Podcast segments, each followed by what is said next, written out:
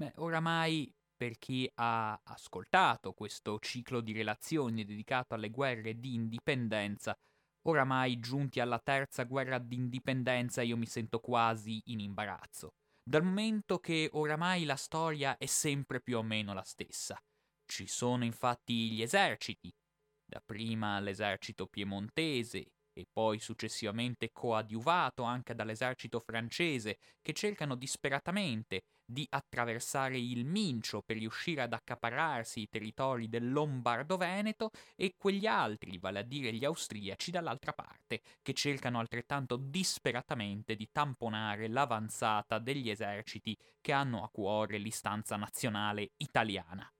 La storia più o meno è sempre la stessa, c'è solo qualche piccola differenza nel senso che la prima guerra d'indipendenza, che come sappiamo è finita nel peggiore dei modi, si fondava non tanto sulla presunzione dell'esercito del Regno di Sardegna di poter fronteggiare in piena autonomia l'esercito di una grande potenza come l'Austria, bensì si fondava semmai sul velleitario e forse illusorio proposito che il concorso di tutti i regni della penisola italiana, dal Papa fino ad arrivare al Granducato di Toscana, fino ad arrivare al Regno delle due Sicilie, col concorso di tutte le forze armate che potevano offrire un supporto alla causa del Regno di Sardegna, qualche risultato si poteva ottenere. Il risultato, come noto, non si è ottenuto. La seconda guerra d'indipendenza è sì andata molto meglio e ha consentito di acquisire il territorio lombardo, ma esclusivamente perché al supporto del regno di Sardegna è giunto il provvidenziale ausilio delle truppe francesi di Napoleone III. Però Chiaramente, nel 1866, quando si accinge a iniziare la terza guerra d'indipendenza, è chiaro che la situazione merita di essere ancora definita. Dal momento che, nel 1859, con la celebre battaglia di Solferino, per una serie di ragioni i francesi decidono che per il momento basta così, nel senso che al, al Regno di Sardegna viene garantita la supremazia e l'egemonia sul territorio lombardo, ma è meglio che il regno di Sardegna non espanda troppo le sue ambizioni sul resto del nord-est italiano.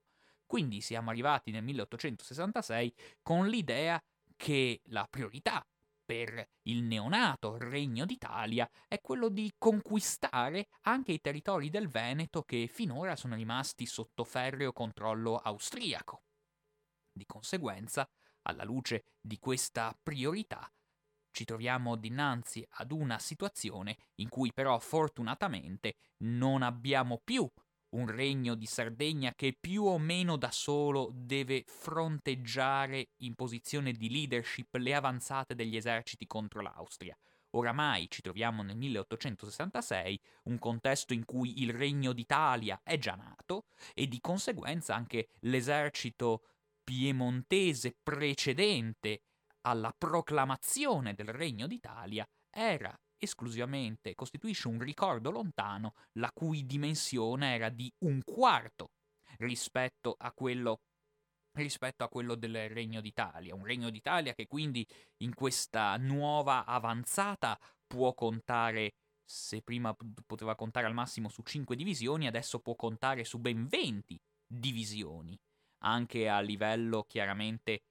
di eserciti, se prima poteva contare solo sulle forze che provenivano dal Piemonte, dalla Sardegna, ora invece può contare anche sull'esercito borbonico, può contare anche sugli eserciti del Granducato di Toscana, insomma può contare su una serie di forze che fino a quel momento erano considerate esclusivo appannaggio di forze ostili all'unificazione italiana,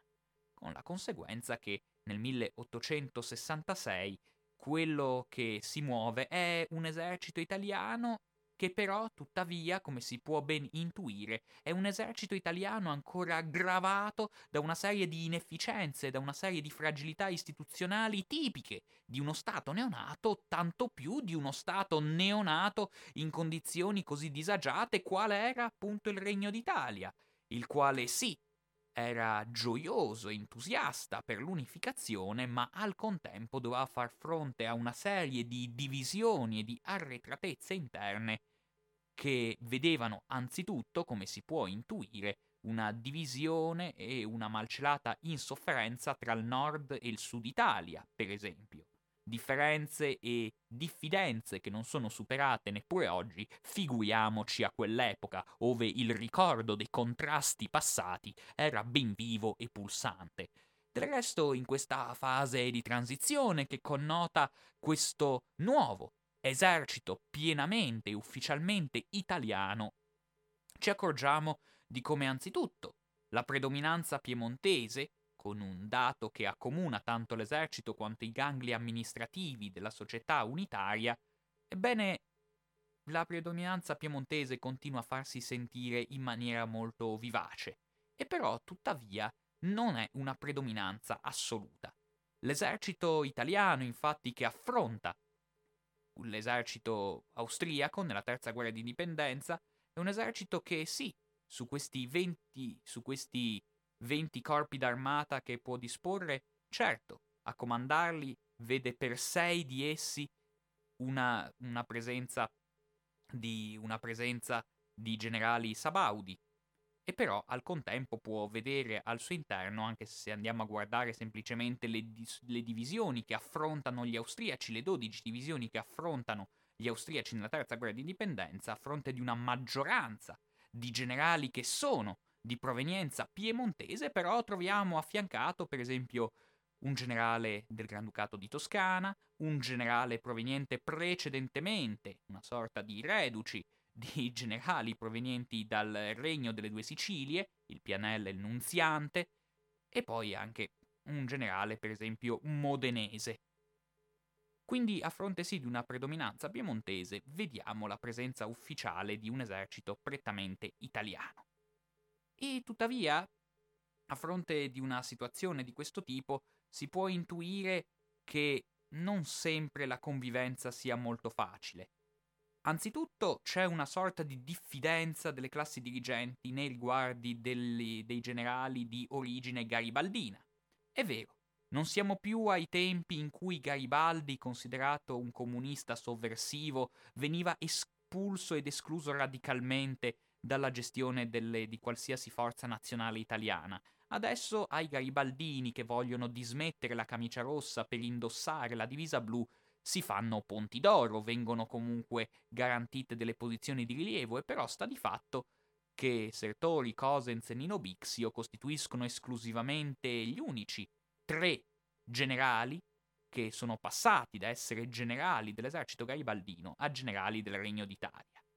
Quindi sì, i garibaldini sono stati accettati, accolti nell'esercito anche in posizioni apicali, ma solo in numero di tre. Quasi a dire che comunque qualche diffidenza vi era lo stesso. Ma qualche diffidenza, come si menzionava, vi è anzitutto all'interno dell'esercito italiano tra le persone di diversa provenienza geografica all'interno del contesto peninsulare. Ci accorgiamo infatti di come soprattutto verso i generali di origine borbonica il sospetto sempre più serpeggiante, secondo cui queste persone che provengono dall'esercito dei Borboni e quindi sarebbero rimaste in qualche modo fedeli alla dinastia dei Borboni possano un giorno o l'altro tradire la causa italiana e che siano anzi delle serpi in seno del neonato esercito italiano si fanno comunque ben sentire, tant'è vero che appunto sul Pianel e sul Nunziante, questi due generali provenienti dal sud Italia, circolano tutte le malelingue possibili. E circolano con una tale insistenza e anche abbeverandosi a una serie di notizie del tutto inesatte e fuorvianti che ancora oggi qualche storico sospetta che dietro queste voci malevoli ci sia ovviamente il servizio segreto austriaco che aveva tutto interesse a seminare zizzania all'interno dell'esercito italiano. Infatti sul pianello del nunziante circolano le voci più incredibili. Si dice che so- nel giro di qualche battaglia saranno o addirittura sono già state disposte a cedere le armi agli austriaci, a vendersi letteralmente agli austriaci, che quindi il nunziante sarebbe stato addirittura degradato se non direttamente imprigionato per tradimento nei riguardi dell'esercito italiano. Tutte affermazioni e tutte notizie sprovviste del benché minimo fondamento, la cui circolazione tuttavia è molto indicativa del clima che si respirava all'interno di questo, di questo certo, tanto neonato quanto fragile esercito. E però è interessante di come di questa ostilità tra, per esempio, piemontesi e siciliani, oppure tra lombardi e napoletani all'interno stesso dei corpi d'armata, ebbene di questa diffidenza.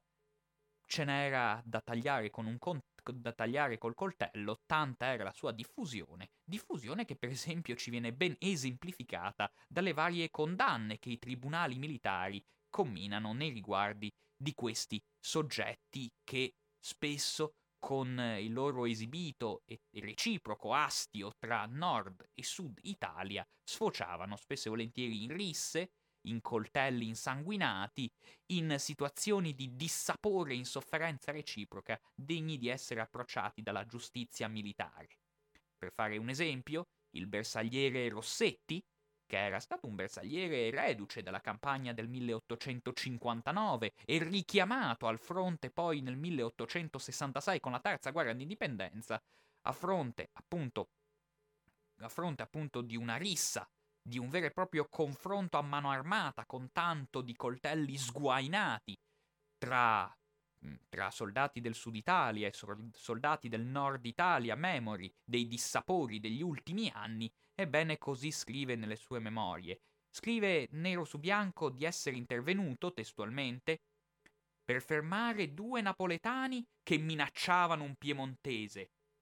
E questo ovviamente questo piemontese avrebbe detto in maniera tanto esibita quanto volgare. Ce l'avevano già fatto sentire questi maccheroni che volevano rivoltarsi a noi piemontesi e lombardi. Fra noi vi regnava sempre guerra continua con questa razza diabolica.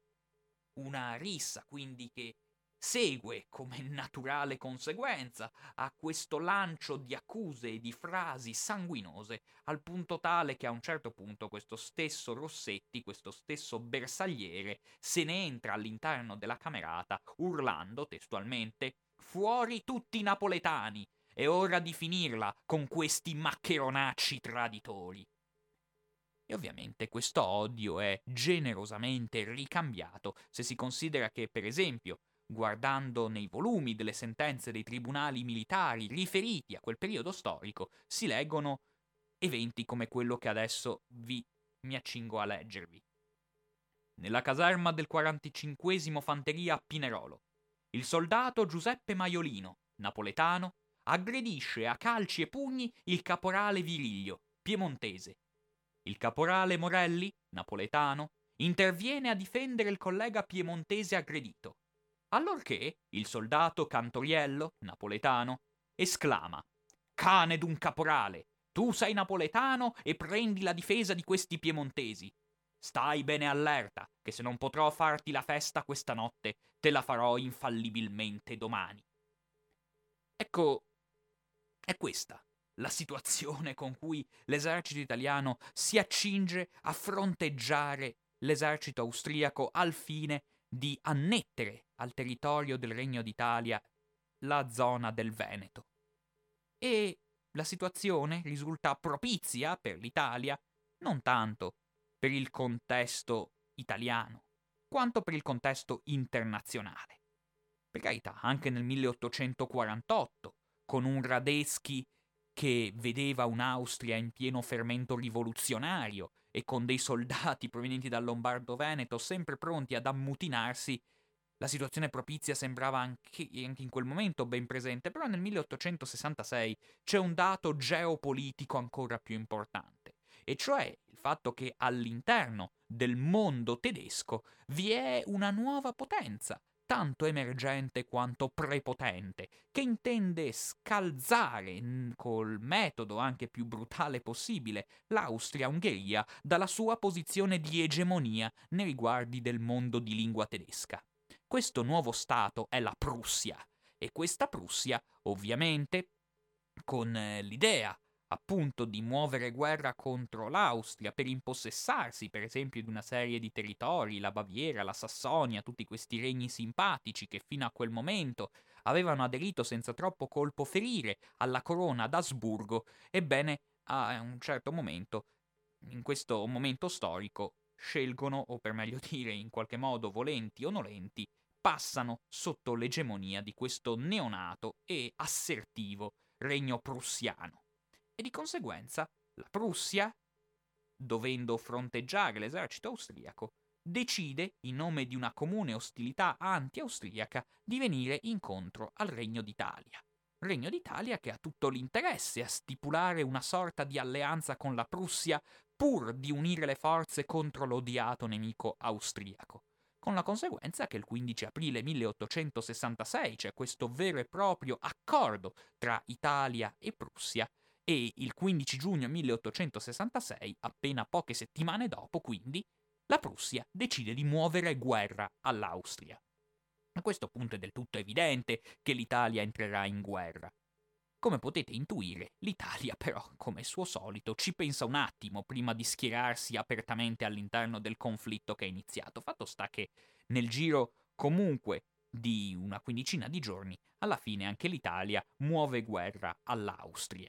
e di conseguenza deve spostare le sue truppe non più oltre l'olio. Vi ricordate che all'interno delle guerre d'indipendenza vi sono sempre questi fiumi che solcano la pianura padana e che quindi in qualche modo sono protagonisti indiscussi del movimento di queste truppe. Ma la cosa interessante è che all'interno di questo contesto eh, il confine italiano non si trova più sull'olio, ma si trova sul Mincio. E quindi nel momento in cui i soldati del Regno d'Italia attraversano il Mincio, ebbene, la difficoltà è sempre la stessa delle altre guerre d'indipendenza. Ovviamente far arrivare questi eserciti da mezza Italia non è un'impresa facile. Spostare le truppe per convogliarle nei riguardi appunto del fiume Mincio per farla attraversare, quindi avanzare in pieno territorio austro-ungarico, Ebbene, occorre una fatica logistica che però si traduce in un vero e proprio miracolo della logistica. Abbiamo visto già nelle scorse, nelle scorse puntate di come effettivamente il passaggio e il trasporto delle truppe su mezzo ferroviario fosse stata una grande novità tecnologica delle guerre combattute nel 1859, ma adesso nel 1866 quindi appena sette anni dopo ci si è fatti pienamente l'abitudine all'idea che le truppe vengano spostate in treno e quindi vi è da dire che questo spostamento può avvenire grazie a un dinamismo tecnologico di quel frangente storico, ma anche grazie a una migliore capacità organizzativa che consente di portare tutta una serie di truppe all'interno del territorio austriaco. Però vi è da dire, di, co- vi è da dire che inizialmente tutti i pronostici, ma letteralmente tutti, sembrano dalla parte dell'Italia. L'Italia infatti è uno Stato che con ben 20 divisioni ha tutte le carte in regola per poter schiacciare un esercito austriaco che in questo frangente non si trova a fronteggiare esclusivamente la minaccia italiana, ma anzi, il grosso dei suoi uomini lo tiene, per esempio, concentrato in Boemia per far fronte all'avanzata prussiana e che quindi in Italia può schierare al massimo 70.000 uomini, non di più. L'Italia, di fronte a 70.000 soldati austriaci, è invece in grado di schierare ben 220.000 soldati. Un numero preponderante quindi di truppe che l'Austria poteva sì mettere in campo, ma in quel momento preferiva destinarle appunto alla difesa della Boemia per far fronte al ben più insidioso esercito prussiano. Quindi tutto sembra andare a favore dell'Italia. E vi è da domandarsi quindi come si è fatti a perdere da parte italiana una guerra del genere. Ecco, una delle regole basilari di quando si coordina una guerra è che bisogna aver sempre chiaro chi comanda. Questa è una regola ferrea della, dell'arte militare. L'Italia non si trova a suo agio quando si tratta di deliberare chi deve comandare e in che modo comandare un esercito italiano. Ebbene, infatti, bisogna tenere in considerazione che l'esercito italiano formalmente, formalmente, quindi eh, è comandato dal re Vittorio, il solito re Vittorio, il quale tuttavia, probabilmente dopo l'esperienza del 1859, ha capito che lui in realtà non è un vero generale come si aspettava e non ha grandi capacità militari, di conseguenza nel 1866 pensa bene di affidarsi a dei grandi generali di cui l'Italia dispone. Anzitutto, il più grande generale forse di tutti i tempi in territorio italiano, Garibaldi, questa volta viene non solo accolto a braccia aperte, ma diventa generale di un esercito a tutti gli effetti. Gli viene data una pattuglia di ben 40.000 uomini. Certo, Garibaldi quindi viene senza troppi problemi annoverato nelle fila dei dirigenti dell'esercito italiano, nonostante ormai Garibaldi abbia praticamente 59 anni, e per l'epoca sono molti, e a onor del vero sono molti anche adesso, se si considera gra- l'aggravio non indifferente, sia fisico che mentale, quando bisogna coordinare un'azione bellica con così tanti uomini, Ormai Garibaldi non si muove neanche più a piedi in maniera disinvolta, ha sempre bisogno di essere trascinato neanche dai cavalli, bensì da una carrozza. Del resto non dimentichiamo che appena tre anni prima aveva avuto la ferita sull'Aspromonte e quindi aveva dovuto fronteggiare non solo una, una situazione di disagio fisico che si ripercuoterà per il resto della sua vita, ma anche aveva dovuto subire la detenzione in fortezza, che certo per la sua forza fisica non gli deve essere stata così benefica. Di conseguenza Garibaldi al momento si trova a comandare delle truppe, ma non è più il Garibaldi di una volta, bisogna dirla tutta. Sta di fatto che tuttavia Garibaldi gli viene assegnato questo esercito, Ormai di Garibaldi sa benissimo che anche solo mettendo la sua faccia sui manifesti la gente corre ad arruolarsi. Quindi Garibaldi è una carta preziosa da giocare nell'istanza bellica dell'esercito italiano e sta di fatto, però non bisogna mai dimenticarlo, che di Garibaldi, tuttavia, si preferisce comunque lasciar serpeggiare una certa insofferenza. Di conseguenza, Garibaldi non prenderà parte direttamente alle operazioni militari di attraversamento del Mincio, bensì lo si fa combattere altrove.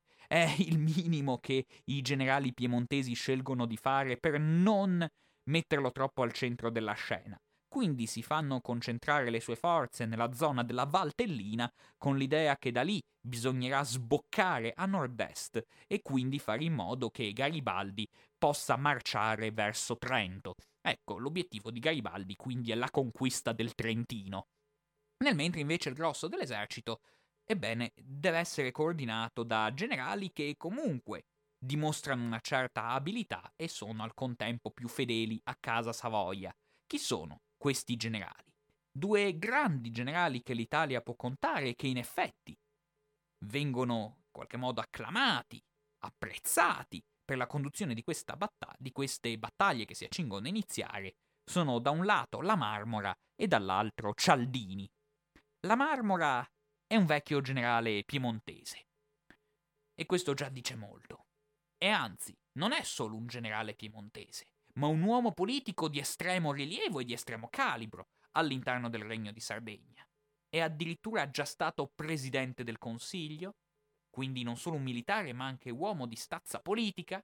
il quale ha dovuto addirittura dismettere i panni di presidente del Consiglio proprio in occasione dello scoppio della terza guerra d'indipendenza per ritornare a fare il suo vecchio mestiere di generale dell'esercito.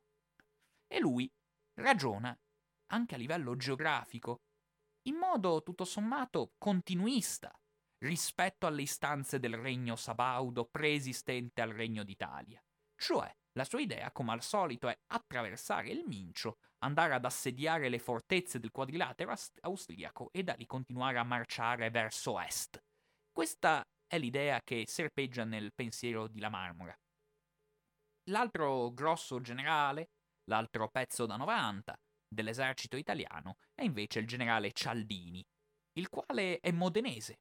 e di conseguenza lui vede anche la geografia da un altro punto di vista. Lui ha un modo di intendere la terza guerra d'indipendenza molto diverso rispetto alla Marmora. Lui pensa infatti che per attaccare gli austriaci non sia necessario portare tutte le truppe sul Mincio. Basta schierarle all'altezza del Po. E di conseguenza, attraversando il Po, si può arrivare a catturare di sorpresa l'esercito austriaco e di conseguenza infliggergli delle batoste insanabili. Due idee, come vedete, strategicamente molto diverse per affrontare l'avversario austriaco in territorio veneto. Quale delle due opinioni far prevalere? Si discute, si dialoga, si riesce anche a maturare una decisione, la quale decisione però è a dir poco fatale. Dal momento che, soprattutto il Re Vittorio, a cui spettava la decisione ultima in questo ambito, così come lo era stato nelle trattative per addivenire all'accordo con la Prussia, adesso dover decidere quale posizione far prevalere tra la Marmora e Cialdini, alla fine si decide di non dare del tutto ragione ad uno e non dare del tutto ragione all'altro. Di conseguenza questo esercito che da solo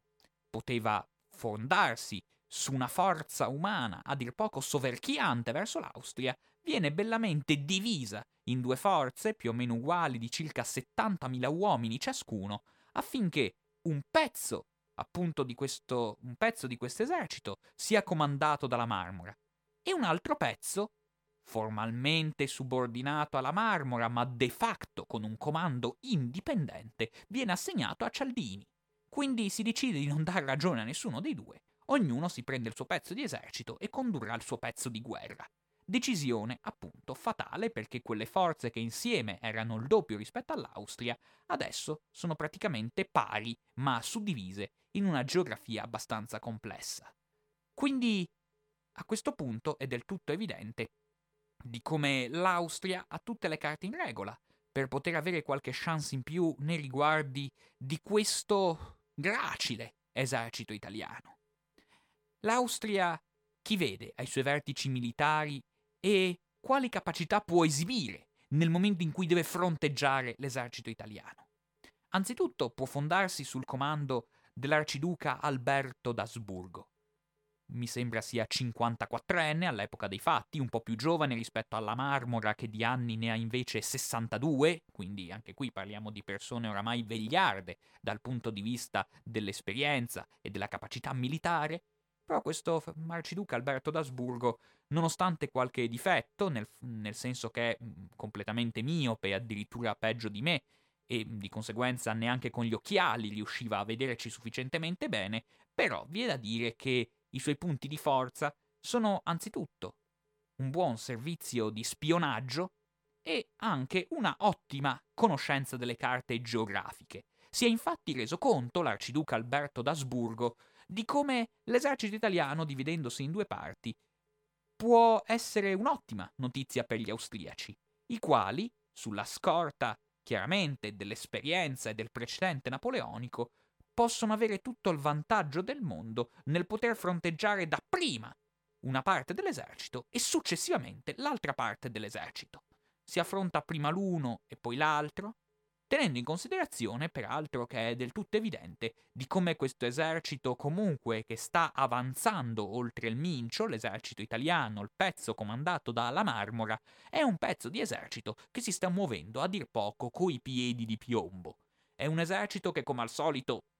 non avendo a che fare neanche con generali di eccessivo calibro e in perfetto ossequio con le tradizioni delle precedenti guerre d'indipendenza, è un esercito che si muove con estrema lentezza. È un esercito, quello italiano, che non ha voglia di f- correre e fronteggiare il nemico a viso aperto. È un esercito un po' goffo, un esercito che chiaramente anche per essere coordinato non ha una grande mano ferma, quindi abbiamo questo esercito che una volta attraversato il Mincio con tutte le difficoltà del caso, deve in qualche modo avanzare, ma lo fa in maniera anche disorganizzata, con un po' di pattuglie sparpagliate in giro e non neanche troppo schierate in maniera omogenea, tant'è vero che i prussiani spesso sono costretti a incalzare gli italiani. I prussiani dicono chiaramente all'Italia ma muovetevi, andate avanti, Decidetevi a scontrarvi col nemico e lasciate stare anche quelle benedette fortezze del quadrilatero, lasciate stare quelle fortezze di Peschiera, Legnago, Mantova, lasciate stare quella tradizione austriaca di dover appunto avere nel quadrilatero attorno al lago di Garda il punto di riferimento per qualsiasi spedizione militare. Puntate, dicono i prussiani agli italiani, direttamente sull'Isonzo, in modo tale da poter sconfiggere in quella posizione attenzione gli austriaci e poi marciare diretti e spediti verso Vienna. Si può solo immaginare la faccia di La Marmora quando avvengono i prussiani a dargli questi consigli, e lo si può solo immaginare, nel mentre rimucina tra sé e sé, ma guarda questi prussiani che devono venire a insegnarci come battere gli austriaci. La tradizione è una sola e va seguita senza troppe remore. Si va ad assediare Peschiera e poi da lì, solo da lì si può andare avanti. E tuttavia, quindi, a fronte di questa lentezza, vi è però un'altra, un altro aspetto che va tenuto in considerazione, che concorre a spiegare questa lentezza e anche questa goffaggine complessiva dell'esercito italiano. Anzitutto non si presta troppa attenzione al fatto che poco oltre il Mincio c'è uno strano villaggio che gli italiani conoscono già bene, e cioè Custozza. Di quello non ci si rende sufficientemente conto, ma c'è anche un altro aspetto che va tenuto in considerazione, e cioè un fatto che può essere riassunto con la massima di Clausewitz, questo grande stratega che era mancato circa 30 anni prima degli eventi che vado narrando, il quale affermava che la guerra altro non è che la prosecuzione della politica con altri mezzi. E aveva pienamente ragione. Non ha senso infatti fare una guerra se non hai un effettivo e concreto obiettivo politico. E, alla luce di ciò, è chiaro che la Marmora, il quale non solo era presidente del Consiglio fino a poche settimane prima, ma addirittura, godeva addirittura dell'interim del Ministero degli Esteri e quindi disponeva nelle sue egemoniche mani di gran parte della politica italiana, sa benissimo che sotto banco c'è un mezzo accordo con Napoleone III. L'uomo infatti che ci aveva concesso di liberarci del fardello austriaco, una, del fardello austriaco sulla, del fardello austriaco sulla Lombardia, adesso invece deve far fronte ad un altro deve far fronte ad deve far fronte appunto ad un'altra ad un altro patto che vede da una parte la Francia e dall'altro il Regno d'Italia a dover convivere reciprocamente. Infatti in cosa consiste questo patto? Consiste nel fatto che Napoleone III ha sì intenzione di accontentare l'Italia garantendole il controllo del Veneto, ma al contempo non intende troppo urtare la sensibilità degli austriaci. Perché? Perché la Prussia è una potenza che sta spaventando un po' tutti. È una potenza che quindi suscita il timore di queste suscita il timore anche della Francia, sa benissimo che la Prussia è lì lì per rivendicare i territori dell'Alsazia e della Lorena e quindi a un certo punto Napoleone III fa sapere che lui si sta addirittura mettendo d'accordo con l'imperatore d'Austria Francesco Giuseppe, che conosciamo bene perché poi morirà solo nel 1916, affinché gli austriaci, pur di liberarsi del fronte italiano, siano disposti a liberare il Veneto senza combattere alcuna guerra. Insomma, con la minaccia e lo spauracchio di un fronte all'interno del territorio italiano, Francesco Giuseppe si fa trapelare e sarebbe anche disponibile a cedere il Veneto senza sparare neanche un colpo. E quindi, di fronte a questa ipotesi di lavoro, è chiaro che la Marmora, che conosce benissimo queste trattative riservate, non ha molto interesse a sviluppare la propria aggressività verso gli austriaci. Sta di fatto che, una volta che l'arciduca Alberto d'Asburgo si è reso conto che gli italiani stanno avanzando comunque attraversato il Mincio, l'arciduca Alberto d'Asburgo decide di attaccare. Decide di attaccare e lo fa quindi in un giorno che è più o meno il 24 giugno, due o tre giorni dopo dall'attraversamento del Mincio, peraltro il giorno che è l'anniversario della battaglia di Solferino, e all'interno di questa battaglia ci accorgiamo della consueta confusione che regna sovrana all'interno di queste guerre. È una guerra, questa che si va combattendo, che al culmine proprio in questa giornata con la cosiddetta battaglia di Custozza, ma Custozza in realtà è un punto di riferimento. La battaglia si snoda lungo un territorio assai ampio, dove in realtà succede di tutto, dove in realtà le truppe in realtà si trovano in condizioni estremamente disagiate, dove succede di tutto nel senso che quando dico di tutto intendo proprio di tutto, per esempio, andando in un caso specifico, sappiamo che i soldati a giugno muoiono letteralmente già di caldo, di sincope, perché si trovano con dei panni di lana addosso, la divisa tipica degli eserciti che vanno combattendo, all'interno di un sole accecante, all'interno di un contesto estremamente esasperante dove avvengono un po' di scaramucce che non si capisce bene che significato e che esito poi abbiano. Una battaglia che conduce a un numero in realtà abbastanza spropositato di morti, un numero equamente suddiviso tra austriaci e italiani, anzi forse un po' più basso per gli italiani che perdono circa 7.000 uomini all'interno di questa battaglia. Quindi circa il 15% dell'esercito che viene perduto e non è una percentuale irrilevante. Così come all'interno dell'esercito austriaco si, combat- si, si perdono all'interno di quel confronto ben 8.000 vite umane. Quindi è, una battaglia abbastanza cruenta complessivamente, dove quando dico che avviene di tutto intendo dire che avviene anche una serie di eventi che sarà da base per una certa retorica patriottica italiana. Cosa in particolare avviene? Mi riferisco in particolar modo al celebre quadrato di Villafranca che avrebbe resistito eroicamente all'avanzata austriaca. Infatti noi sappiamo che attorno alla zona di Villafranca si è manifestato questo scontro in cui vi era al comando di questa pattuglia, di questo battaglione italiano, il principe ereditario, Umberto di Savoia, il quale, ovviamente, all'interno di questa situazione si sarebbe comportato nella maniera più eroica possibile, stando alle testimonianze dei posteri, in una vicenda che tutti voi avrete sentito raccontare da bambini, perché è ben presente all'interno del libro Cuore. Se ben ricordate, infatti, nel momento in cui c'è la visita a Torino di Umberto, re d'Italia, c'è il papà di Coretti che si avvicina disperato e affannato cercando di sfondare il cordone di pubblica sicurezza per avvicinarsi al re, invocando a gran voce la necessità di stringere la mano al re, dal momento che anche lui sarebbe tra i reduci del quarto battaglione del 49 reggimento che era insieme col principe ereditario a Custoza. Perché infatti cosa è successo all'interno di questa battaglia? È sempre il papà di Coretti che con parole, vi è da dire, apprezzabili e anche avvincenti ce lo racconta all'interno all'interno del libro Cuore quando racconta di questi cavalieri austriaci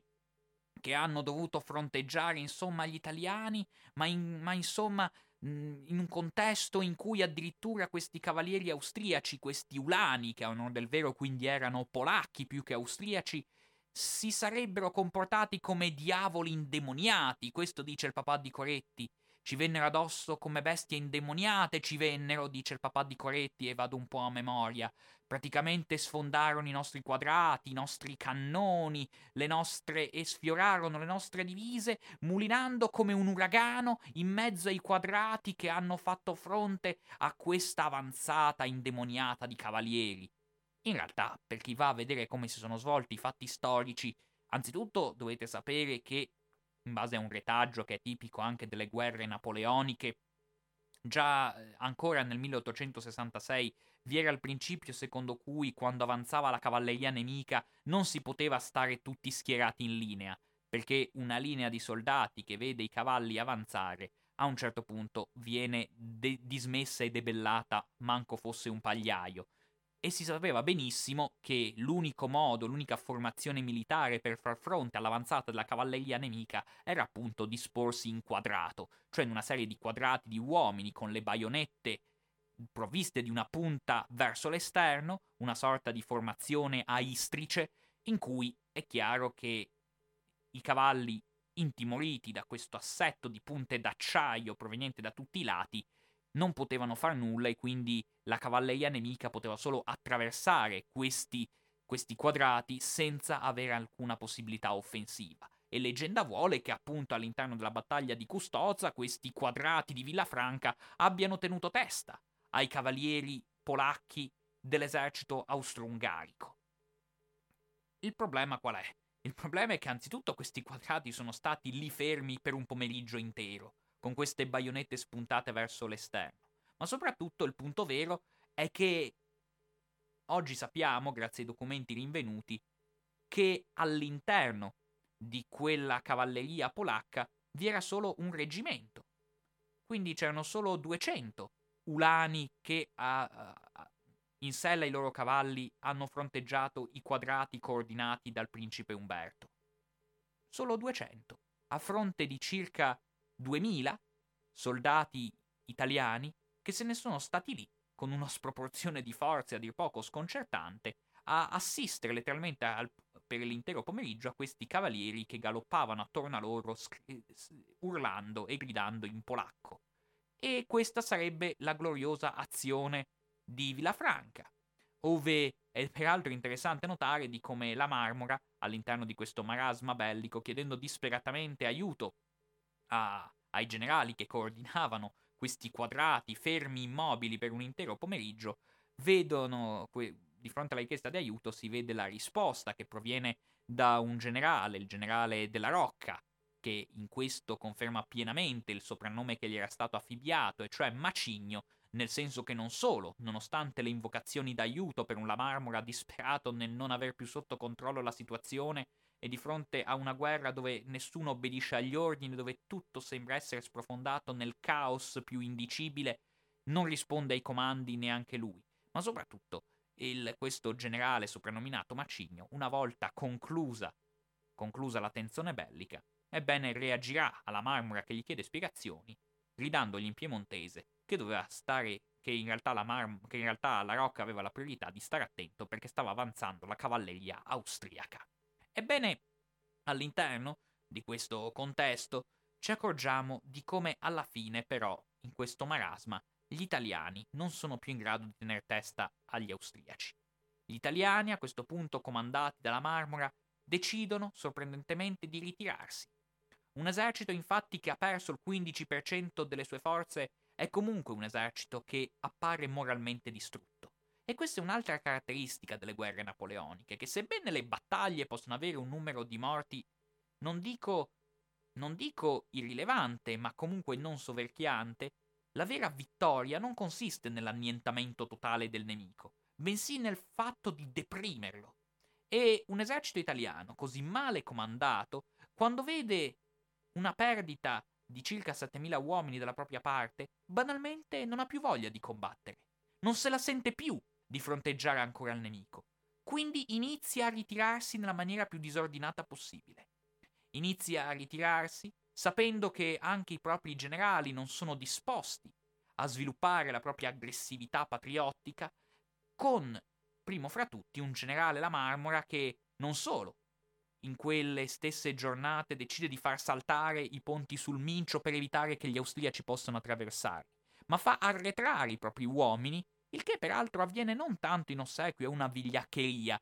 la Marmora non ha certo un vigliacco, banalmente lui si era convinto che quella battaglia fosse perduta e di conseguenza non solo si ritira dietro il mincio, ma addirittura si ritira ancora più indietro, addirittura dietro l'olio. E quindi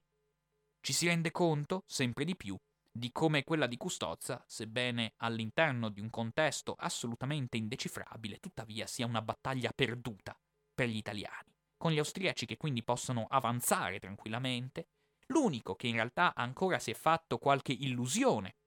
attorno alle, ehm, attorno alle capacità militari di La Marmora è il sovrano Vittorio, il quale forse in maniera più lucida degli altri capisce che in realtà non c'è da preoccuparsi troppo. Perché oggi è andata male, ma domani gli daremo una bella Claire, come si dice in linguaggio piemontese, cioè domani, oggi, sebbene oggi gli è andata male, domani gli daremo un'altra bella botta. La Marmora, di fronte a un telegramma del genere, in realtà risponde che per lui è una catastrofe, che per lui è una disfatta, peggio ancora che nel 1849. E di conseguenza si può. di conseguenza è del tutto chiaro che la risposta che via telegramma viene fatta pervenire tanto al sovrano quanto in realtà al, quanto in realtà a Cialdini che se ne sta fermo al di sotto del Po è quello che riguarda parole come perdite immense, molti generali feriti, dato ordine di passare Mincio. Siamo quindi in una situazione abbastanza, abbastanza disperata. Siamo comunque in una situazione in cui solo il sovrano, nel momento in cui scrive i suoi telegrammi rife- rivolti ai due generali che stanno combattendo questo conflitto, sembra voler iniettare dosi di ottimismo. Ripeto, i morti non sono stati troppi. però il morale oramai è sprofondato sottoterra. E in questa situazione vi è da notare il comportamento del generale Cialdini, il quale se ne sta appollaiato al di sotto del Po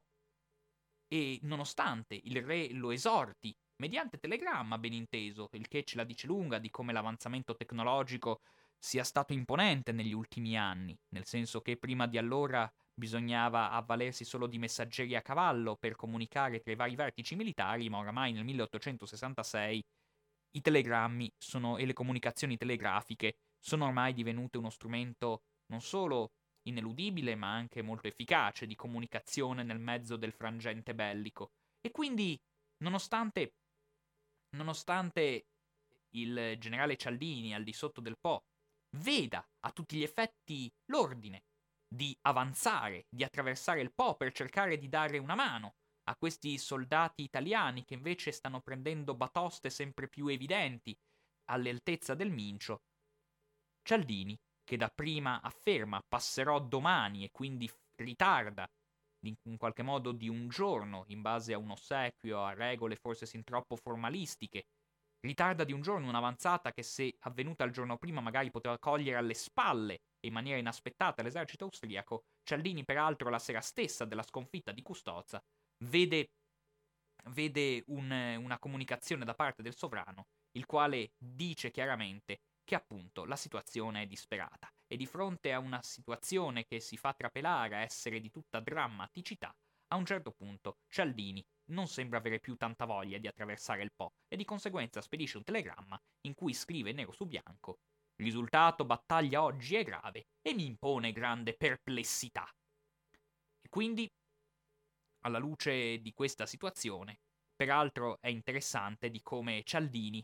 faccia di tutto non solo per persuadere se stesso e persuadere il re che attraversare il Po non è più una scelta così intelligente, ma si rivolge addirittura al ministro della guerra, ministro della guerra da cui Cialdini cerca di ottenere disperatamente un consenso per questa sua per questo suo voltafaccia dinanzi all'idea di attraversare con le sue truppe il Po e cogliere gli austriaci alle spalle, che scrive nero su bianco al ministro della guerra Disastro accaduto oggi sul Mincio cambia molto situazione. Passando domani Po, temo compromettere sorti Italia, dinastia. Vostra signoria che ne pensa? Ci si aspetta ovviamente in questo frangente che il ministro della guerra risponda ma sì dai avete ragione voi, rimanete al di qua del Po. Io adesso non mi ricordo più che cosa il ministro della guerra abbia risposto. Sta di fatto che la Marmora, nonostante tutto, continua a implorare Cialdini, nonostante tutto, di attraversare il Po. Certo, dicendogli tuttavia, mettendolo comunque al corrente di quanto la situazione sia grave, gli scrive infatti stia allerta, stato armata deplorabile. Ebbene, Cialdini a questo punto non sa più esattamente cosa fare. Perché a un certo punto Cialdini scrive direttamente alla Marmora Dopo disastro ieri, sarebbe follia pensare passaggio Po. Ciò comprometterebbe sorti paese, dinastia, di nuovo. Da notare peraltro quanto fosse fragile l'Italia se a ogni comunicazione telegrafica di Cialdini si faceva balenare l'idea che a rischio fosse non solo una sconfitta militare, ma vi fosse il rischio addirittura del tracollo di questo fragile Stato italiano appena nato. E di conseguenza Cialdini scrive direttamente dati ordini per concentrarmi verso Bologna. Quindi Cialdini disattende completamente le istruzioni di La Marmora, che formalmente sarebbe un suo superiore. Però la Marmora è evidente che alla luce della sconfitta di Custozza non ha neanche più quell'autorevolezza per imporsi su quelli che formalmente sono suoi subordinati, con la conseguenza ovvia che Cialdini, che finora non ha visto neanche un austriaco in faccia, decide di ritirarsi. Non solo non attraversa il Po, ma si ritira all'altezza di Bologna e rimane fermo lì, Rimane fermo lì in attesa non si sa bene di cosa. In attesa di una situazione che di giorno in giorno si fa sempre più deteriorata nei rapporti tra i comandi militari, con un La Marmora che a un certo punto scrive in una parola, in una serie di parole che fanno trapelare tutto l'astio che ormai viene covato verso Cialdini, questo recalcitrante uomo che è ben lungi dall'assecondare le pulsioni di comando di La Marmora, dal momento che La Marmora scrive a Cialdini la prego caldamente di non abbandonare il Po. Invece Cialdini non solo abbandona il Po, ma fa, and- ma fa andare su tutte le furie lo stesso la Marmora, il quale proprio in quelle giornate, a fronte di questa insubordinazione, decide di rivolgersi al re per presentare le proprie dimissioni. Il re gliele rifiuta, la Marmora a un certo punto, quindi stizzito, chiede espressamente che a questo punto sia nominato Cialdini come capo di Stato Maggiore, come massimo dirigente militare dell'esercito italiano, dal momento che Cialdini in realtà è un uomo pienamente sulla cresta dell'onda, è un generale di comunque grande importanza nella storia italiana, nel senso che è l'uomo che ha fatto l'assedio di Gaeta, quindi ha catturato il re di Napoli, è un uomo che può contare sui suoi precedenti la repressione del movimento garibaldino sull'Aspromonte, è un uomo che quindi ha tentato e per suo scorno non c'è riuscito a uccidere Garibaldi sull'Aspromonte, è un uomo che ha condotto con pugno ferreo la lotta al brigantaggio nelle regioni meridionali d'Italia, quindi uomo pienamente dotato dell'autorevolezza e del carisma per poter coordinare le azioni belliche in questa terza guerra d'indipendenza, fatto sta che il re decide di rifiutare. E la situazione quindi si risolve in un vero e proprio impasse, in cui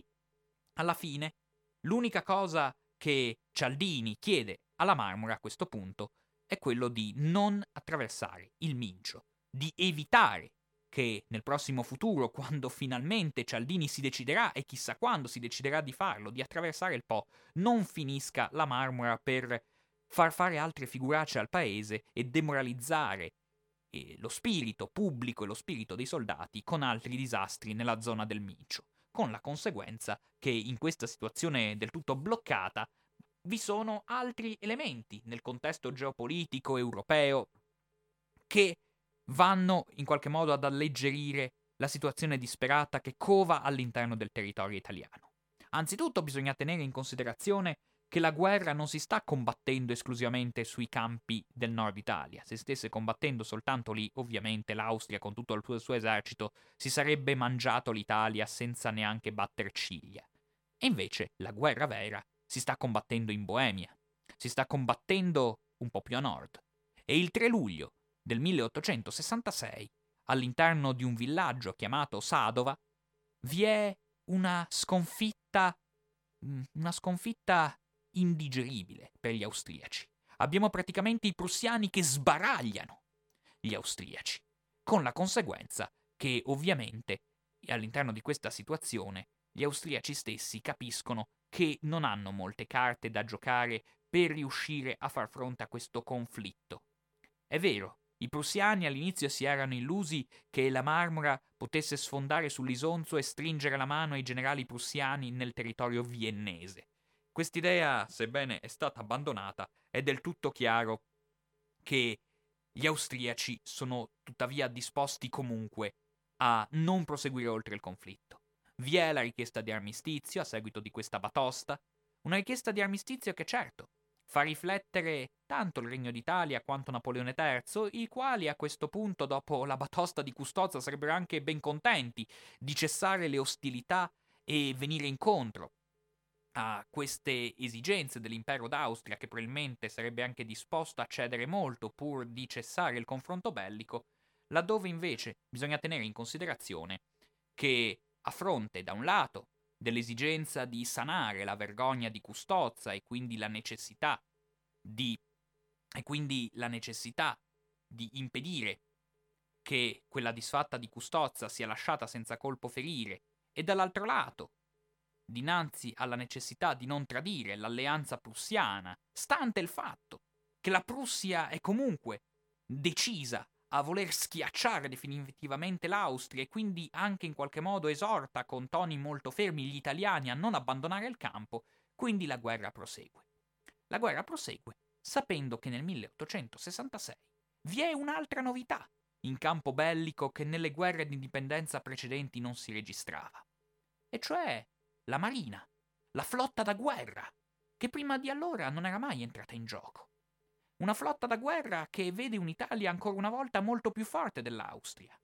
Infatti l'Italia può contare in questo frangente non solo sui reduci della marina piemontese, che era una marina forte, potendo contare sul territorio genovese e quindi sui porti non solo di Genova ma anche di La Spezia, ma oramai dopo la spedizione di Garibaldi può contare anche sul sostegno delle truppe e della flotta napoletana. La flotta del Regno delle Due Sicilie, che dopo il 1860 è passata letteralmente armi e bagagli dalla parte del Regno d'Italia. E quindi questa flotta sembra veramente in grado di dare del filo da torcere agli austriaci. E fin dai giorni di giugno si è detto chiaramente che l'obiettivo della Marina italiana è avanzare all'interno dell'Adriatico per sbarazzare l'Adriatico dalle navi da guerra nemiche. E quindi già il 20 giugno noi abbiamo questa flotta italiana comandata dall'ammiraglio persano che abbandona il porto di Taranto per recarsi nella zona di Ancona. Quando ci si colloca all'interno del territorio di Ancona, tuttavia è facile notare di come gli austriaci ben lungi dall'attendere l'offensiva italiana, hanno deciso, potendo contare peraltro su un ammiraglio piuttosto bravo, l'ammiraglio Tertov, di, di una possibilità offensiva che fa in modo che sia semmai la flotta austriaca a uscire nell'Adriatico e ad andare un po' davanti e indietro davanti alla costa anconetana per vedere alla stregua di un messaggio esemplificabile nella formula venite fuori e vediamo quanto coraggio avete per vedere quanto la flotta italiana sia disposta a entrare in guerra, anche sul fronte marittimo. L'ammiraglio persano vi è da dire che non coglie questa provocazione, rimane fermo all'interno del porto di Ancona. Anche perché, vi è da dire, deve far fronte a una situazione abbastanza, abbastanza anodina. Cosa voglio dire con questo? Voglio dire che la flotta da guerra italiana, sebbene piuttosto forte, deve far fronte da un lato a degli avanzamenti tecnologici che prima di allora erano impensabili. Nel senso che è vero, le navi da guerra sono dotate non solo oramai di un fumaiolo che testimonia il pieno ingresso delle navi a vapore all'interno del contesto marittimo militare.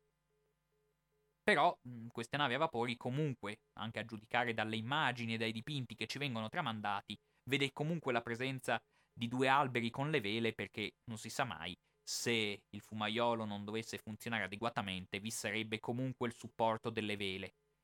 E soprattutto vi sono state delle innovazioni tecnologiche provenienti dalla quasi contemporanea guerra civile americana, tale per cui appena tre anni prima, a ridosso delle coste della Louisiana, vi sono state de- vi sono stati dei veri e propri esperimenti navali tali per cui nordisti e sudisti hanno messo in mare delle navi completamente nuove, le cosiddette corazzate, vale a dire delle navi non solo ricoperte da materiale legnoso, ma dove sopra il materiale legnoso erano presenti delle lastre d'acciaio. Appunto da qui il nome di corazzata, e queste corazzate hanno rivoluzionato completamente il modo di fare la guerra in ambito marittimo con la conseguenza che tutte le navi sino a quel momento adibite alla flotta da guerra sono diventate desuete, da un giorno all'altro, peraltro. E all'interno di questa situazione ci si rende conto di come all'interno di queste navi da guerra, sia da parte austriaca che da parte italiana, non vi sia la piena consapevolezza di come deve anche cambiare il modo di condurre la guerra in ambito marittimo. Anzitutto, come si può intuire, queste corazzate che pure sono state prodotte negli ultimi mesi sono state corazzate che hanno costituito un aggravio per le casse dello Stato, tale per cui veramente costruire queste nuove flotte da guerra ha comportato lacrime, sudore e sangue a un numero cospicuo di italiani. C'è stata addirittura la tassa sul macinato per potersi permettere questa rinnovata flotta da guerra con la conseguenza, peraltro, sia alla luce del costo che hanno avuto per le casse dello Stato queste formazioni belliche, sia alla luce di una certa incertezza dinanzi a un rinnovato contesto tecnologico, alla luce di ciò si può ben intuire quanto sia stato controproducente un ordine impartito dal ministro della guerra De Pretis, secondo cui si invitava l'ammiraglio persano a mantenere una vigile e minacciosa difensiva. Ordini del genere fanno ben capire quanto fosse comunque poco chiara la situazione. Ci si troviamo quindi in un contesto che lascia abbastanza basiti.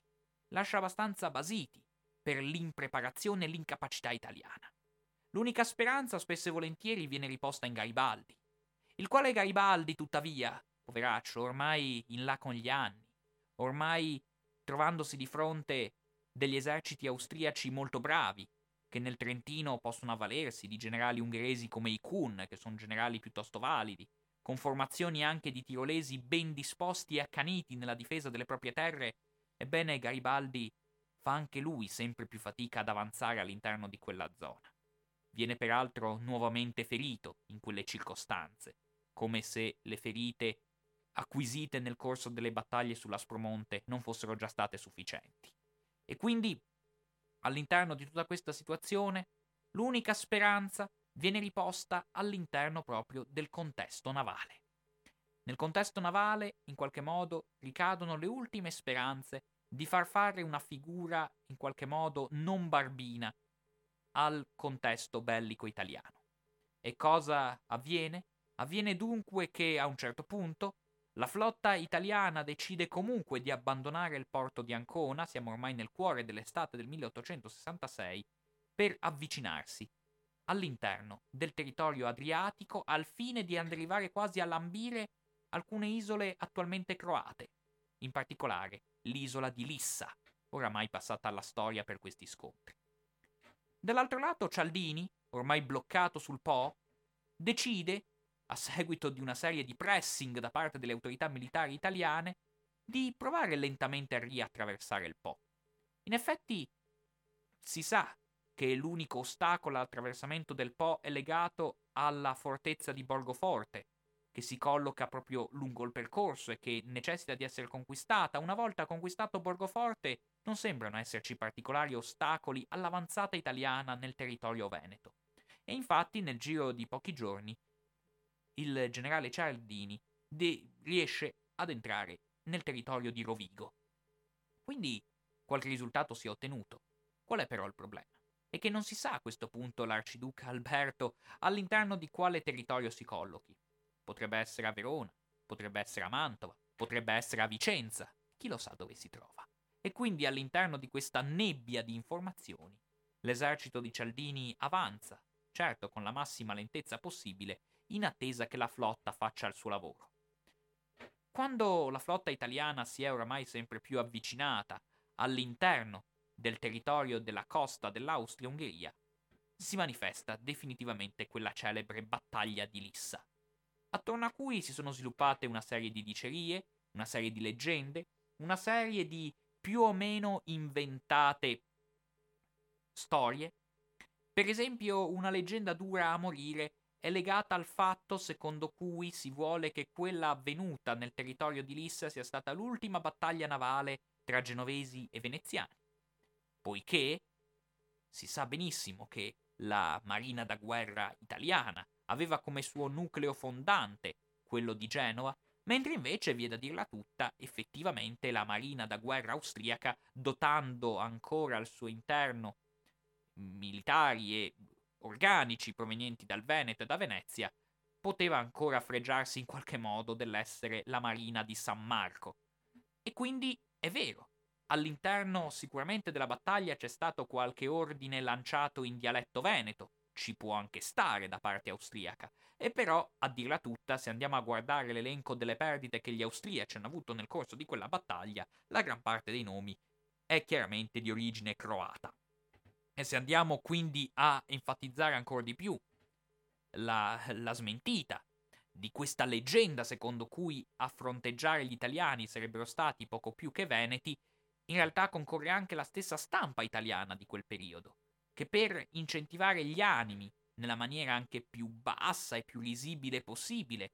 a volerli mobilitare contro le ambizioni navali dell'Austria-Ungheria, si scriveva chiaramente di come l'Austria-Ungheria non aveva alcuna possibilità di vincere questa battaglia navale, dal momento che tutta la marina austriaca era composta da croati, croati i quali hanno paura delle acque dal momento che, e questo lo scrive la stampa italiana in quel frangente a testimonianza anche della sua bassezza, dice chiaramente che i croati non si lavano mai e che questa è la migliore testimonianza del fatto che i croati non sono in grado di gestire le acque. Ebbene, alla luce di questo contesto, l'ammiraglio Teretov sviluppa una sua battaglia navale all'interno del territorio delle acque prospicenti all'esercito austriaco. Uno scontro anche qui, molto confusionario, in cui Persano dà degli ordini ma gli ordini non vengono eseguiti. Del resto lo stesso Persano a un certo punto non si sa neanche dove sia finito. Perché un'altra novità tecnologica correlata a quanto si è andato modificando negli ultimi anni è legata al fatto che ci sia addirittura persuasi che per riuscire a scalzare le navi da guerra nemiche sia necessario anzitutto speronarle. Cioè si è pensato che a fronte della novità tecnologica delle corazzate, le uniche navi in grado di far fronte a questa novità tecnologica debbano essere navi dotate di un vero e proprio pungiglione di queste navi che appunto dovrebbero essere in grado da sole di riuscire a speronare le navi da guerra e quindi farle affondare. La migliore tra queste navi da guerra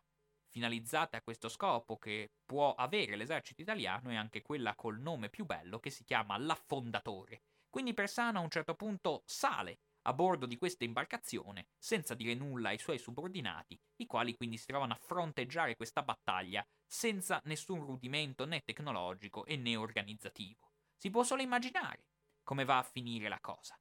In realtà, appunto, perdite ce ne sono da tutti i lati. Però che cosa avviene a un certo punto? Avviene che due corazzate italiane,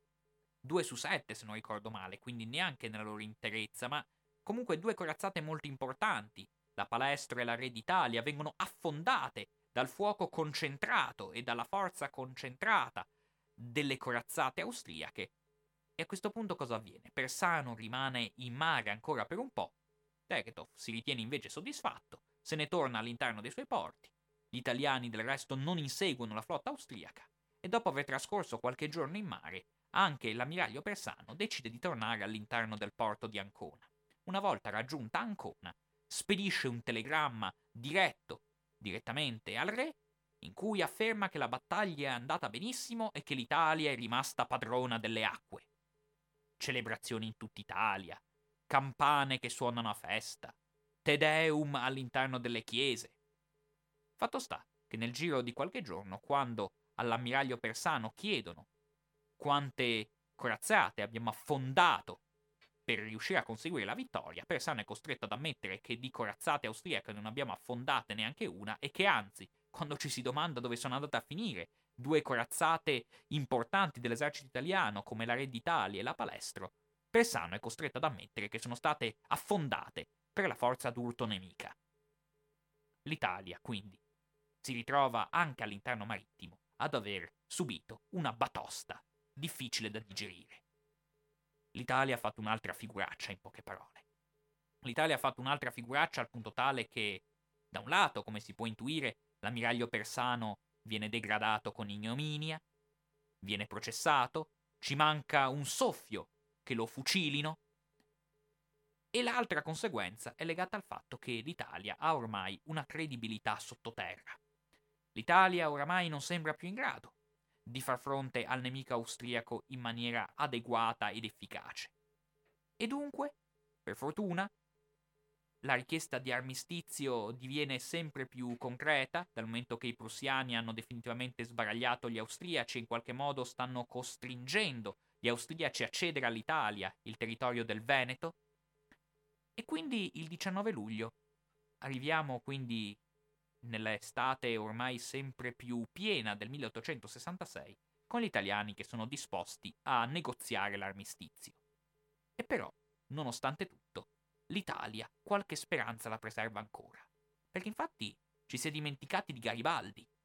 Garibaldi che sotto banco gli si dice apertamente prova comunque ad andare avanti, prova comunque a sfondare nel Trentino, prova comunque a marciare su Trento. Perché se riusciamo a marciare su Trento prima della firma dell'armistizio, ebbene, gli austriaci e i prussiani, non tanto contenti di vedere Trento in mano italiana, saranno costretti a digerire il fatto compiuto. Quindi Garibaldi va avanti, Garibaldi che a un certo punto, non riuscendo più a controllare appieno i suoi uomini, a un certo punto deve far fronte al fatto che un migliaio di garibaldini vengono catturati prigionieri dal generale ungherese Ikun all'interno di uno scontro anche qui molto confusionario che si risolve solo per l'arrivo in extremis di Garibaldi, oramai zoppicante, oramai anziano, oramai in carrozza, che riesce per l'ultima volta a tenere in mano la situazione, a un certo punto riesce, grazie alla sua maestria tecnica, che però si manifesta solo negli ultimi istanti della battaglia, a uccidere, non di suo pugno, ma comunque a garantire la perdita di 100 soldati austriaci. E questa strana contingenza bellica, in un'Italia talmente affamata di vittorie, finisce per essere considerata una vittoria a tutti gli effetti. Ricordata anche oggi come la vittoria di Bezzecca all'interno di questa battaglia di Bezzecca, la quale, a onore del vero, se andiamo a guardare i dati numerici strettamente aridi, ci accorgiamo di come Garibaldi ha perso circa mille uomini e gli austriaci poco più di cento. Quindi si capisce bene di come a guardare strettamente i numeri le perdite italiane oramai vadano accumulandosi di giorno in giorno come anche all'interno della battaglia di Custozza, non bisogna dimenticarci che oltre alle perdite effettive vi erano stati più o meno 700 prigionieri, prigionieri che quindi si vanno accumulando all'interno di queste battaglie che oramai vengono considerate vittoriose semplicemente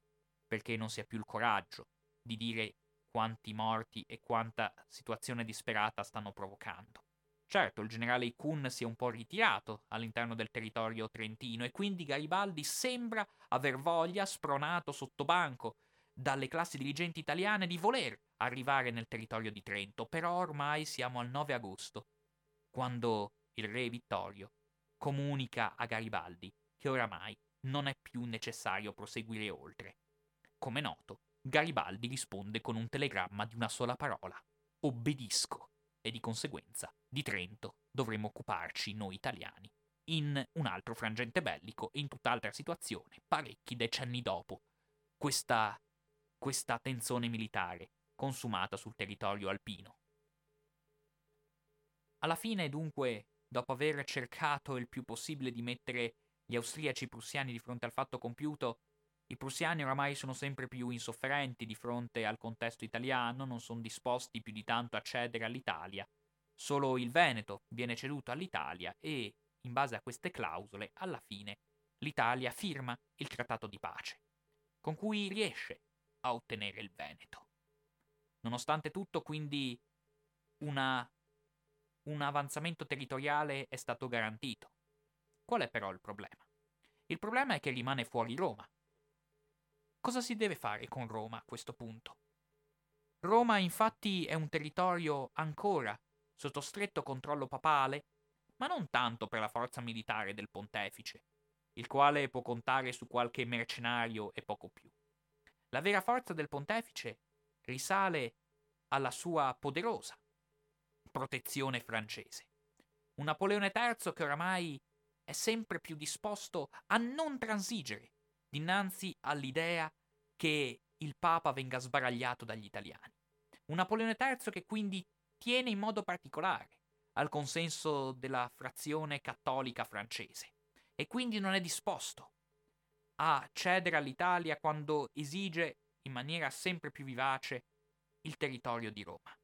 Tant'è vero che la capitale era stata spostata a Firenze appena pochi anni prima in modo tale da evitare che si ambisse alla capitale romana. Ebbene,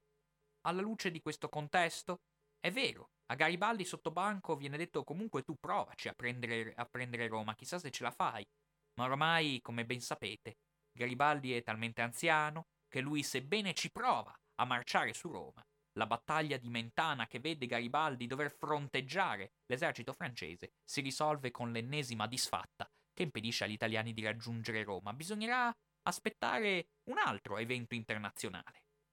Un evento internazionale che costituisce l'errore della vita di Napoleone III, ovvero sia la guerra alla Prussia del 1870. È solo allora che francesi e prussiani arrivano allo scontro, è solo allora che i francesi si sono resi definitivamente conto di come la Prussia sia la grande potenza militare della fine del XIX secolo e quindi sono decisi ad annientarla prima che diventi troppo forte, però oramai i francesi sono caduti in trappola e di conseguenza ai primi di settembre del 1870 Napoleone III è costretto a subire una clamorosa sconfitta militare a Sedan e quindi, alla luce di ciò, è costretto a capitolare di fronte ai tedeschi, è costretto ad essere addirittura catturato prigioniero dai tedeschi, con la conseguenza che in Francia cade Napoleone III, si proclama la Repubblica, nasce la Comune di Parigi, una serie di cose che qui non ci interessa più raccontare, e però la cosa interessante a questo punto è il contesto italiano. Un'Italia dove quindi all'idea che Napoleone III è caduto, peraltro in maniera così rovinosa, è una notizia accolta con estremo gaudio. Finalmente l'ostacolo alla conquista romana dell'Italia è venuto definitivamente a mancare. L'unico che non è contento di questa situazione è Garibaldi, il quale, all'idea che è nata una repubblica in Francia, gli fa venire alla mente, gli fa di nuovo sobbollire le sue vecchie passioni repubblicane. E a lui, che i prussiani con l'elmo chiodato stanno poco simpatici, decide di correre in disperato aiuto di questa repubblica francese oramai sempre più inghiottita dalle mire egemoniche militariste dell'impero prussiano, al punto tale che riesce ad arruolarsi, all'interno della guerra franco-prussiana diviene addirittura generale francese, riesce addirittura ad essere l'unico generale francese in grado di catturare una bandiera e a strapparla al nemico, cosa che lascia quanto mai imbarazzati i francesi, ancora oggi ben recalcitranti a riconoscere che in quella guerra è stato un generale italiano ad avere l'unico successo di rilievo all'interno di quel confronto. Con la conseguenza che Garibaldi all'interno di questo contesto riesce a essere nominato addirittura deputato all'interno della Repubblica francese, sottoposto nonostante tutto agli insulti e alle ingiurie degli altri francesi, e questa però costituisce un'eccezione. Un'eccezione all'interno di un contesto italiano in cui non tutti, anzi quasi nessuno la pensa come Garibaldi. Dal momento che all'interno del territorio italiano l'unica cosa che si pensa è finalmente Napoleone III è decaduto, di conseguenza anche la protezione francese del Papa è venuta simultaneamente a decadere. Quindi noi italiani possiamo finalmente permetterci il lusso e toglierci questo atavico sfizio di poter aggredire,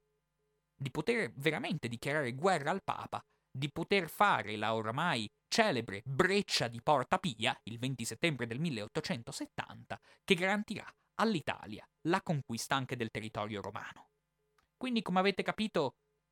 la fine della terza guerra di indipendenza segna in qualche modo, tranne questa coda della conquista romana, segna in qualche modo anche la fine del risorgimento. E anche noi oramai abbiamo concluso questa relazione. Però vi è un'ultima cosa da dire. Vi è che il modo in cui si è ottenuta l'unificazione italiana continuerà a pesare all'interno delle classi dirigenti del nostro paese, quasi come una sorta di vergogna alla luce di tutte queste sconfitte, di tutte queste batoste, di tutte queste catastrofi e di tutti questi rovesci. Tant'è vero che alla fine dell'Ottocento il cancelliere tedesco Otto von Bismarck che era uomo dal carattere abbastanza rude, rivolgendosi all'allora principe ereditario, Vittorio Emanuele III, gli dice chiaramente che voi italiani siete il popolo delle tre S.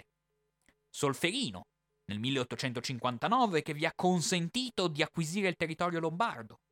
Sadova, nel 1866, che vi ha consentito di ottenere il territorio veneto. Sedan, nel 70, che vi ha consentito di ottenere il territorio di Roma. Ebbene, conclude Bismarck, nessuna di queste tre S l'avete fatta voi. Quindi questa direi che è la massima che ci permette di concludere questa relazione e che ci permette altresì di comprendere una parte delle origini delle fragilità istituzionali del nostro paese. Una macchia, questa delle tre guerre di indipendenza, che sarà destinata a trascinarsi oltre anche all'epoca di quella breccia di Porta Pia che noi abbiamo solo menzionato oggi, ma che meriterà di essere indagata